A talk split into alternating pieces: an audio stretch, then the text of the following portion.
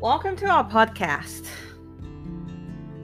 Today's title is The God Who Judges Me is the same God who shows me mercy. Did God just try to kill me? So I had a dream last night that someone was trying to kill me.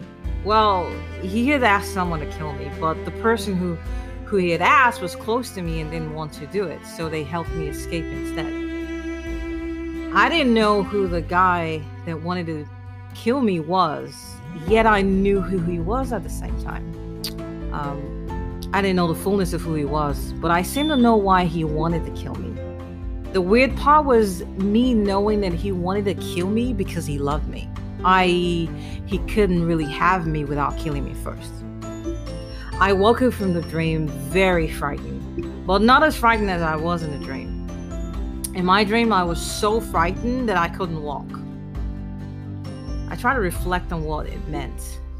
All kinds of thoughts just began flooding into my head. I thought maybe I'd caught a virus and it was giving me nightmares, you know? Now, I wasn't frightened because I thought the devil was trying to kill me or mess with my mind or tell me lies or anything like that. I was frightened because somehow there was this sense of calm that came with me knowing in this very moment that following God comes with a price. It's a difficult walk. Suddenly, every story I had read in the Bible about people encountering God came flooding back to me. I thought of Abraham encountering God and asking for a son. And soon enough, God comes and asks him to kill the same son. That story is in Genesis uh, chapter 22. I remember telling my daughter that the test in that story wasn't only for Abraham, the test was also for Isaac. See, Isaac had to be willing to offer himself as a sacrifice as well. Otherwise, he could have run from, from his father. Now, in my dream, I was scared witless, but in my waking life, I had the time to ponder and ask myself the one fateful question are you willing to offer yourself as a willing sacrifice? Again, I thought of God meeting uh, Moses and asking him to go rescue his people from the Egyptians. But then the same story goes on to say that God met Moses on his way to the inn and tried to kill him. But Zipporah, Moses' wife, rescues him by circumcising their son. Again, that story is in Exodus 4, uh, chapter Exodus chapter 4, verse 24 through 26. Then I thought about Jesus, the ultimate sacrifice. I mean, he knew his end, yet he remained faithful even until the end. Knowing the promise set before him was that of resurrection, he was the prime example. We all know we'll die someday, but choosing to embrace death so we can inherit life is a difficult concept to grasp. I rose up from bed, said my prayers, asking God for mercy and the will to push forward, irrespective of any hurdle or difficulty. The word diligent came to my mind. So I looked it up in a dictionary and I, I looked up every instance of that word in the Bible. I decided to go about my day with a fervent and grateful heart, being diligent to follow through on everything that God had put in my heart to do for today. The day will start with my husband actually changing plans that we had made the night before. Um, he wanted to show me a new route that he had discovered, but then he changed his mind again and said he was running late. This led to me being late in dropping off our daughter and then being late for a couple of other morning errands. Now, soon after I dropped our, our daughter off, I was caught in a slow moving traffic along the middle school way, only for someone to suddenly cut me off from behind. It was a two lane road, and I was driving on the left lane, right?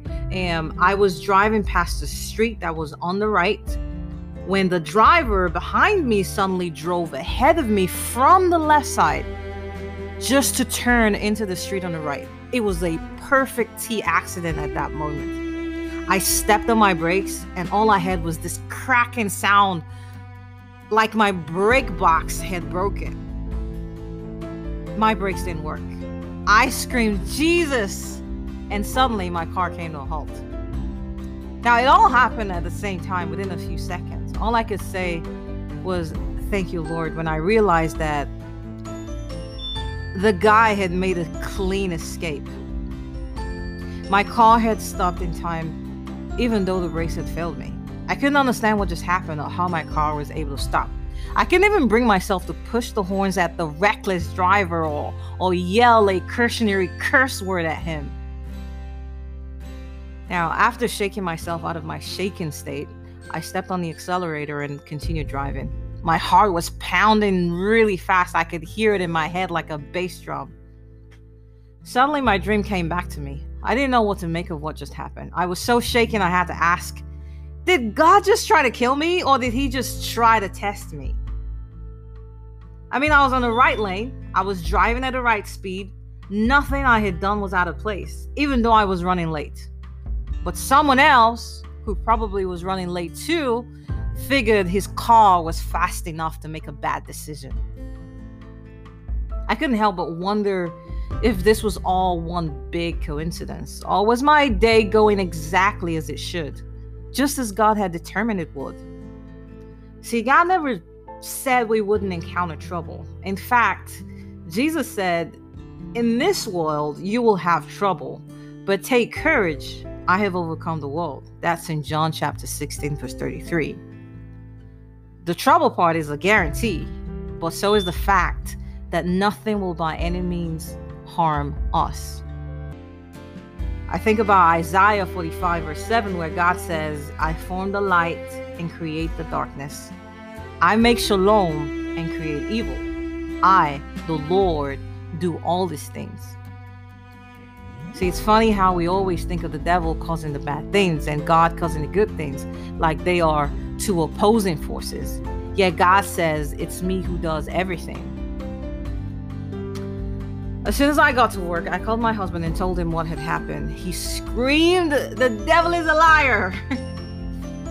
I couldn't help but wonder if the ancient world thought the same way. Like when Jacob encountered the man that wrestled with him the night after he had received a promise from God, did he think there was an opposing force that could steal God's promise from him? I took a pause to reflect on what happened this morning. I could write it off as a mere coincidence, but I'm pretty sure the scribes of the Tanakh never saw anything as mere coincidences. They saw God as supreme over all things. The same God who pours out judgment on the world, causing calamity, is the same God who shows us mercy and grace by giving us his son for our redemption. For once, I felt like Jacob and Joseph, having a hope yet being shaken, having a promise to endure for and towards, yet facing trouble and calamity. I thought about the guy who just crossed paths with me and almost, you know, caused a terrible accident. I didn't see his face or his license plate or even the back of his head because it happened so fast and I was mostly in shock afterwards. But I now compare him to the guy who Jacob had to wrestle with for a blessing rather than settle for a curse. Or Joseph's brothers when Joseph told them, You meant it for evil, but God meant it for good. See, our society today is so selfish. We never stop to think what our selfishness does to the next person. We were both late, but he chose to make a, a bad turn. What today has taught me is despite our best efforts and precautions, we're bound to slip at some point like the failed brakes. But when that slip comes, it's God who's there to shield us. Our job is to follow Him wholeheartedly and completely. At this point, I'm reminded of those who live in places where the church is persecuted, and they have to embrace death to defend their faith in Christ.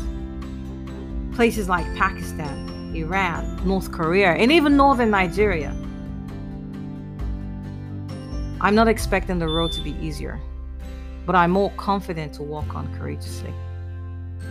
Selah, I hope you enjoyed the story.